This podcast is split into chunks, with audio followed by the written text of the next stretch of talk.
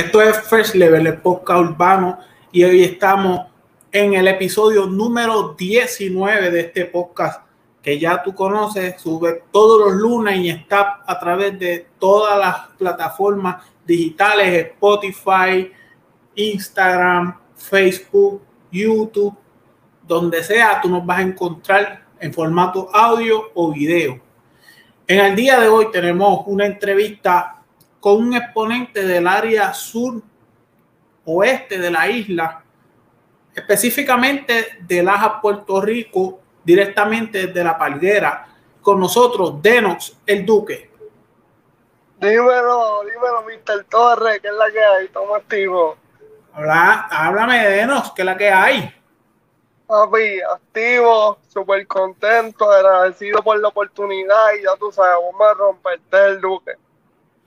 Ok, aquí tenemos nada más y nada menos que el autor de Se Manda, de su último, su último trabajo, pero de eso lo vamos a dejar por ahí, ¿verdad? Porque vamos a hablar de eso ya mismito. Denos, como siempre, vamos a comenzar con esta pregunta que es como nuestro trademark, ¿verdad? Tú la respondes como según tú creas. Dice, ¿qué te hizo fijarte a ti en la música? Pues, brother, mira, te voy a ser honesto la música desde muy pequeño, desde muy niño, siempre ha estado presente en mi hogar, desde ya sea mami escuchando salsa, mientras limpia, el gran combo, la corporación latina, este, esto es la voz, o papi escuchando rock de los 80 mientras juega billar. Ya tú sabes, la música siempre ha estado presente en mi vida. Y pues aunado a eso que mis hermanos, eh, desde yo chiquito lo que escuchaban era eh, Don Omar, Héctor El Padre, Dari Yankee. yo creo que de ahí viene el interés. Ok. ¿Sabes que fueron Héctor, Héctor El Fader, Don Omar, Dari Yankee, toda esta gente de, de, allá de los 2000 que estaban bien encendidos, los que hicieron... Esa es mi influencia. Que llevaron a Denox a meterse a la música urbana. Eso es correcto. Dentro de los estilos que existen dentro de la música urbana, ¿cuál es el que Denox domina? Pues mira, mi esquina ahora mismo, yo siento que es el reggaeton, pero es un reggaeton más laid back, más tirado para atrás, más, más para eh, del, obviamente se manda un poquito más acelerado porque quisimos hacerlo más comercial. Pero normalmente la música que estoy haciendo ahora es más, es más chilling, es más tirada para atrás. No quiere decir que pues que no tenga temas de trap y temas de rap, porque este yo comencé haciendo freestyle, escribiendo escribiendo rap. Yo soy, yo me considero rapero. Eso te iba a mencionar, yo, te, he visto, yo te he visto tirando barras ahí a través de las redes sociales. Pero ahora en lo que estamos enfocados pues es en el reggaetón comercial y a eso a lo que nos dirigimos. Perfecto, y cuando tú me dices a mí, eh, decidimos o sea, tú estás hablando de tú tienes un equipo contigo. ¿Quiénes son esas personas? Eh, ahora mismo, eh, parte de mi equipo es solamente una persona, pero yo digo que con él tengo todo lo que necesito, que es Melvis. Eh, este, Melvis es mi, como quien dice, quien me está manejando. Él también canta y y le está metiendo, compone también, pero desde que yo comencé a cantar, él fue la primera persona que me dio el sí de, ok, vamos a trabajar. Perfecto. Y él, él cuando, ¿dónde tú, tú, preparas tu música? ¿Qué te inspira? ¿Te tienes que cejar en el estudio o, o tu musa fluye normal donde sea? Ok, mira, yo tengo la bendición o la ventaja de que yo mismo me grabo. Este, yo mismo me grabo, yo eh, produzco las pistas Y pues normalmente yo comienzo los, los temas con tarareo, porque yo no, yo no escribo. O la realidad yo no escribo. Y normalmente pues comienzo a tararear. Y, mientras voy tarareando voy desarrollando ya sea los coros, la, la intro, perdón, o los chanteos. Y pues voy creando la pista alrededor de eso. O a veces pues tengo la pista y, y voy tarareando, pero usualmente, usualmente los temas empiezan con un tarareo en mi cabeza y, y por ahí sigo, ¿me entiendes? Sí, sí, básicamente mucha, mucha gente que hemos tenido aquí y, y de hecho artistas, ¿verdad? Que ya están en la palestra pública, ellos utilizan más o menos ese mismo, ese mismo ritual, por llamarlo de alguna manera. Y qué bueno que te grabas tú mismo, porque ya eso es una ventaja sobre muchos otros artistas. La gente que, ellos mismos trabajan su propio, su propio estudio, tienen su estudio, se graban. Hasta hay, hay unos que hasta hacen pistas y hacen, se hacen hasta el video si los dejan. yo, yo, realmente yo aprendí a hacer instrumentales por necesidad. Porque eh, yo cuando empecé no tenía la, la, la tenía dos opciones, o hacer la, o hacer las pistas yo o usar pistas de YouTube. Al principio utilicé pistas de YouTube, pero ahora estamos haciéndolo todo con, con pistas originales y pues lo estamos haciendo todo como es. Me dijiste que tú estabas estudiando, ¿verdad? Y ya que tú te estás formando, además de, la música, en otras cosas, ¿en, ¿en, qué otra cosa tú, si no fueras a hacer música, en qué otra cosa te desenvolverías? Pues, brother, yo, eh, si no fuera a dedicarme a la música, brother, yo creo que yo me hubiese dedicado a desarrollar videojuegos o a desarrollar tecnología, porque el que me conoce desde antes de cantar sabes que a mí me encanta el gaming. Yo ahora obviamente no lo estoy haciendo por falta de falta de tiempo, pues por la misma música y los estudios, pero este me dedicaría a eso. Y es una cajera que créeme que ahí hay dinero y eso es el futuro. Los videojuegos están hoy en día que yo, yo vengo de la era del Nintendo, y el Super Nintendo, que no es nada parecido a lo que nosotros veíamos. Ahora mismo, ¿cómo tú ves el crecimiento de los nuevos talentos en la música? Pues, brother, yo sinceramente te digo que hay mucho talento. Hoy en día, como quien dice, tú das dos cantazos en, el, en, la, en la mesa y salen, salen un montón de talentos nuevos Hoy en día el juego está bien fácil, pero está muy competitivo, ¿me entiendes? Tienes que traer algo a la mesa y si no tienes algo diferente, tienes que, tienes que crearlo. Pero eh, pienso que cualquiera que tenga el sueño, si tiene la disciplina y tiene el empeño, lo puede lograr. Tienes mucha razón cuando dice, ¿verdad?, que, que hay demasiado talento en la calle. Y es que desde que empezamos este proyecto, lo hicimos por eso mismo, brother, porque yo me di, yo soy fanático de, los freestylers y de esta gente que se pasan haciendo freestyle grabados. Y así yo pude ver cuánto, o sea, la gran cantidad de gente que, nadie le da el break de, ¿verdad? Porque como no son conocidos, nadie le da el, break como que de expresarse, de, que los se den a conocer. Y yo dije, pues espérate, esto hay que, alguien tiene que ver con esto. Yo soy bien creyente en crear nuestras propias oportunidades y, esta es mi manera de, aportar al género. Y mismo es. las oportunidades y los negocios hay que provocarlo. Eso es correcto. Hay oportunidades que se van a dar, pero hay oportunidades. Yo soy bien creyente de la ley de atracción. Y si tú visualizas algo, si tú quieres algo, papi, tienes que visualizarlo con, con, con tu mente, con tu corazón y con tu alma.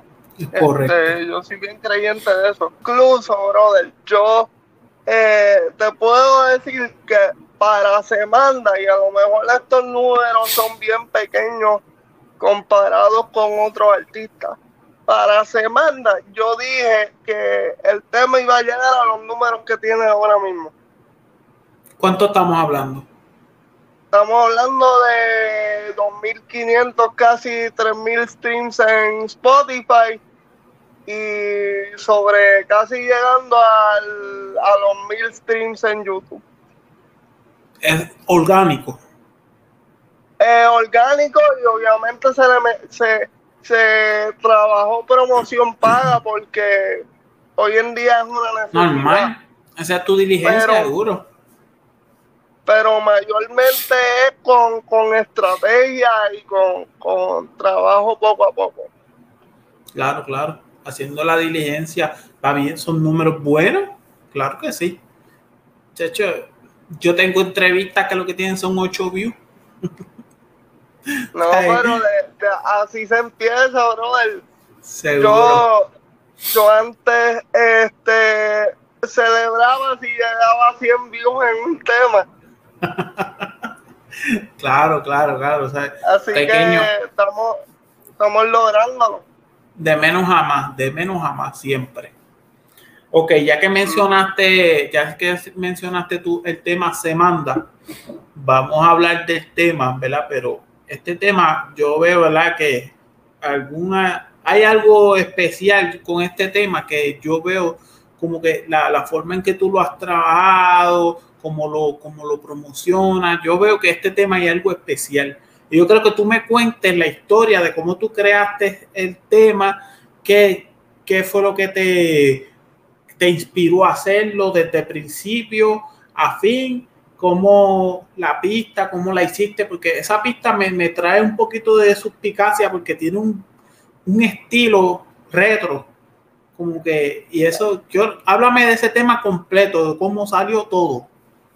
Pues, brother, se manda una historia un poco graciosa, porque ese tema ya yo lo tenía grabado hace tiempo, pero tuve que grabarlo por, por consejo de, de Melvis, eh, que es quien me maneja, ¿no? Y por consejo de, de un par de gente eh, porque la mezcla era totalmente diferente, había unos elementos en la pista que eran un poco diferentes y pues, como yo digo, me tuve que morder la lengua y esperar y sacarlo porque el tema iba a salir en mayo, pero, pero eh, como tal de la composición del tema, realmente yo lo que quería era transmitir este... Mm, este sentimiento de empoderamiento femenino, de, de, girl power, como dicen en, inglés, hay que ser honesto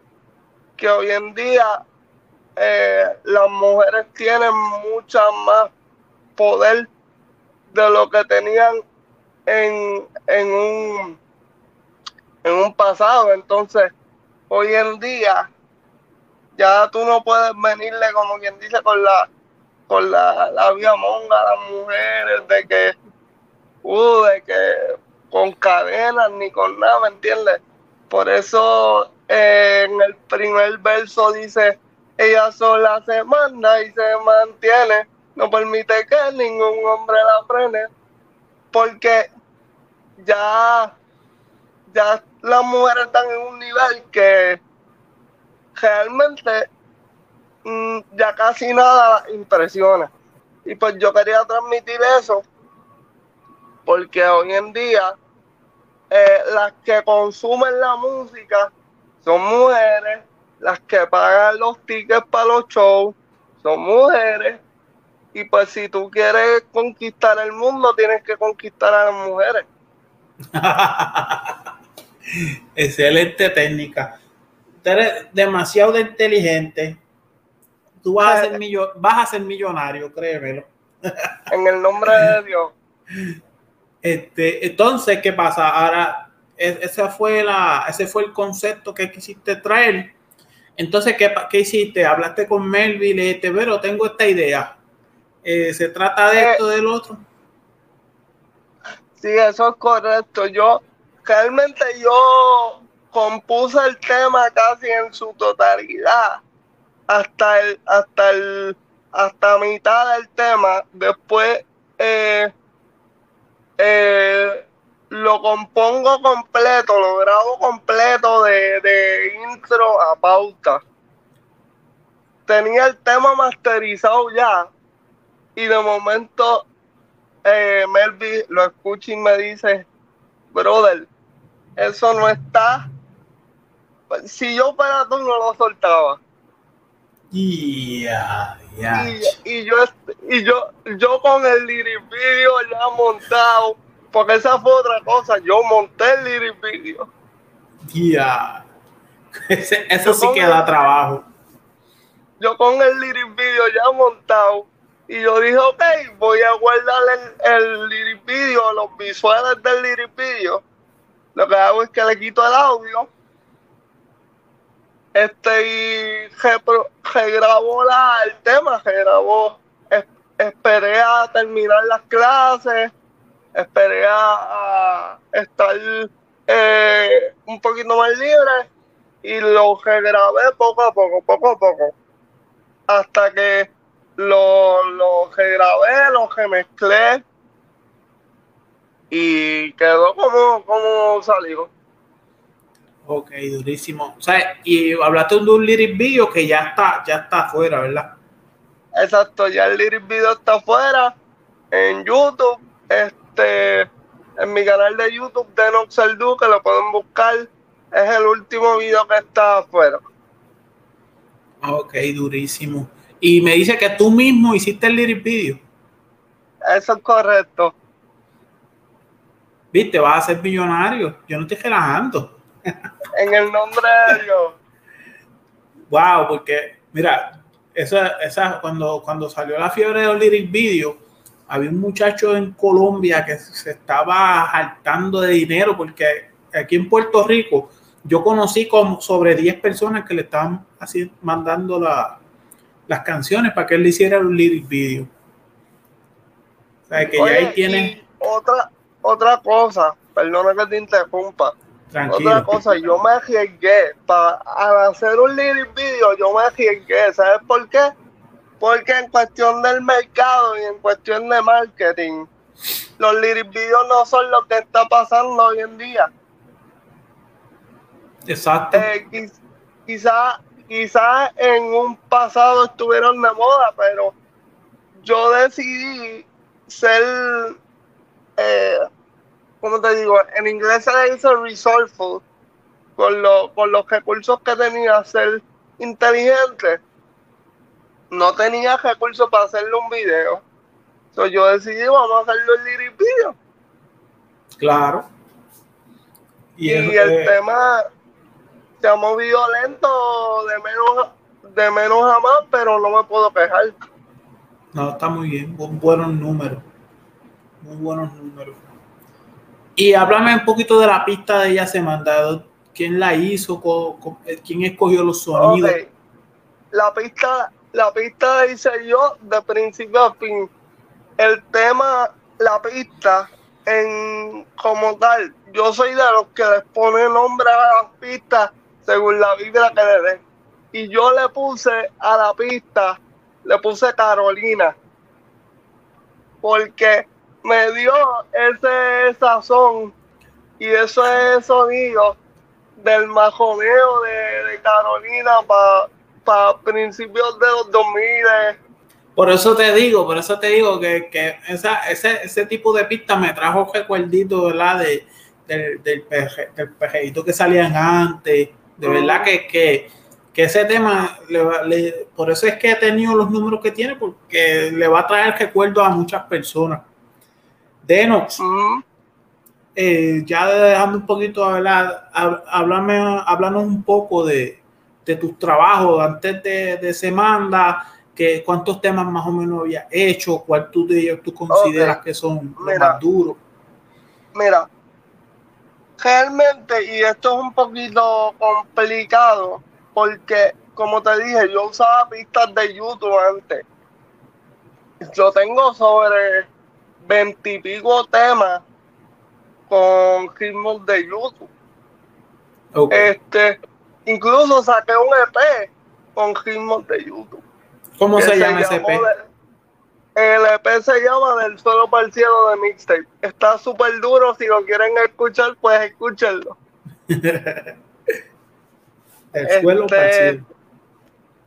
Del suelo para el cielo de mixtape. Son seis temas de mi corazón, de mi corazón porque lo sufrí, lo lloré, lo tú no te imaginas. Pero como tal, yo empecé a hacer temas con pistas de YouTube desde hace como, desde que tenía 16 años. estamos hablando de tres años y medio. Ok. So, que eh, la mayoría son reggaetón, como te estoy diciendo, mi, mi esencia es reggaetón. Al principio empecé con trap y empecé a desahogarme en, las canciones, pero luego pues empecé a darle más a lo que es el pejeo, a lo que es eh, a lo que es el reggaetoncito comercial. Este, y pues antes de semana, el primer tema que me cogió como que vuelo, se puede decir que fue eh, Miente, que no sé si lo has escuchado, es un es un reggaetoncito comercial con pista de YouTube que orgánicamente me cogió, tiene como 1200 views en YouTube. Que básicamente, pues, ese fue el primero que me cogió vuelo. Y desde ese mixtape para acá, ¿no saca más ningún mixtape? Sencillo solamente. Eh, estuvo un tiempo, estuvo un tiempo, desde ese mixtape para acá, lo único que he sacado así ha sido semana. Porque yo estuve un tiempo largo sin sacar música, eh, pensando lo que era mi imagen, me dejé crecer el pelo, me lo pinté, este, eh, pensando lo que era mi estrategia, haciendo el papeleo legal de ASCAP, de, de haciéndolo todo como se, se tiene que hacer, ¿me entiendes? Todo como manda.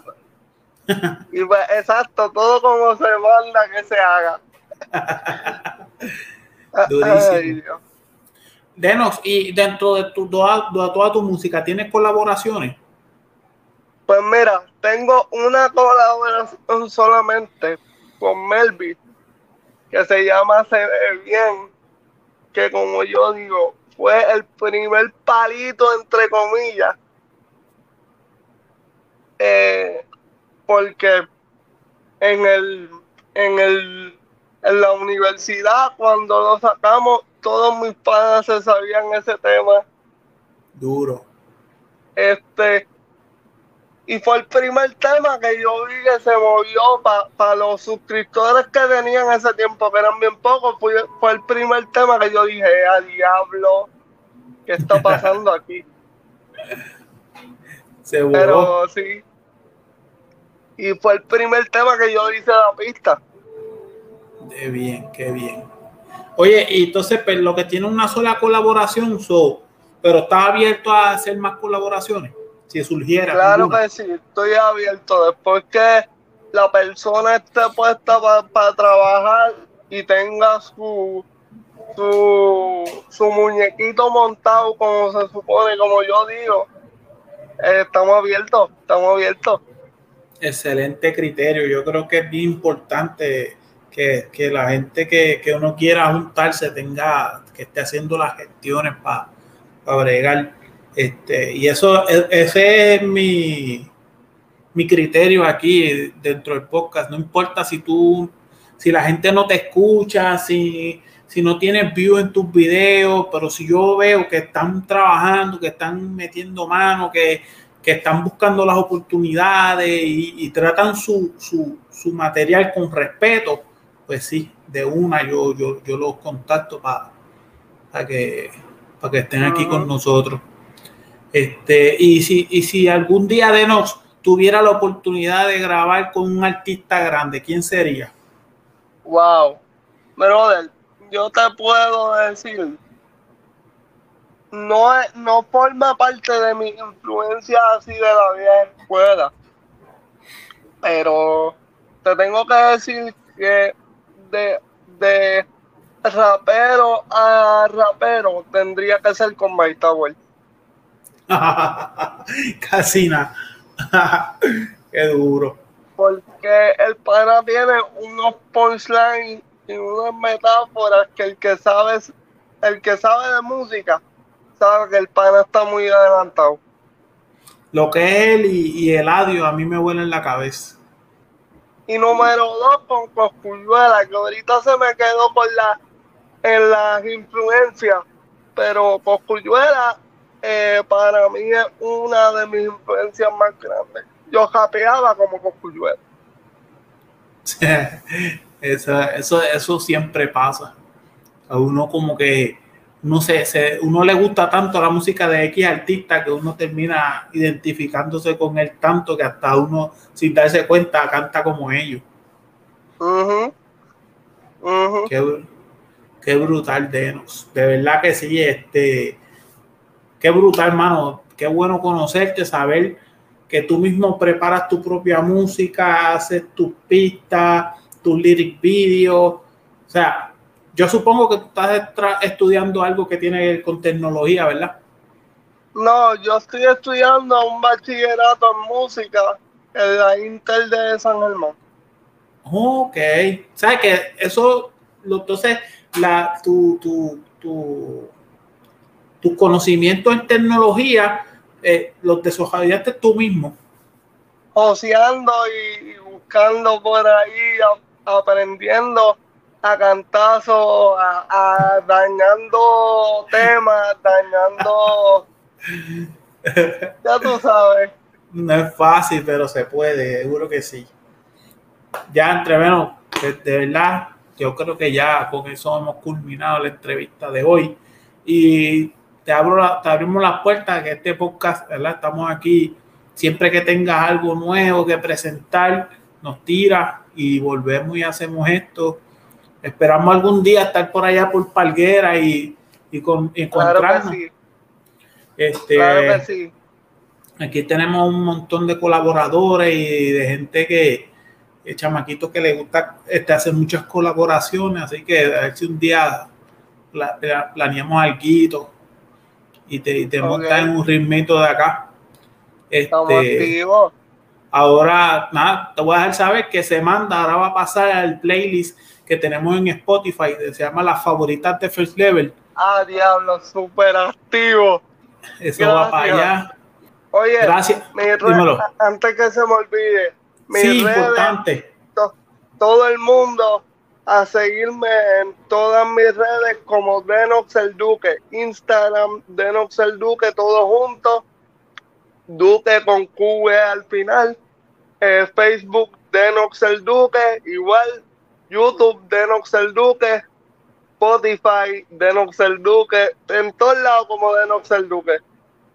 Excelente, excelente. Gracias por acordarme eso, porque ya se me iba a olvidar.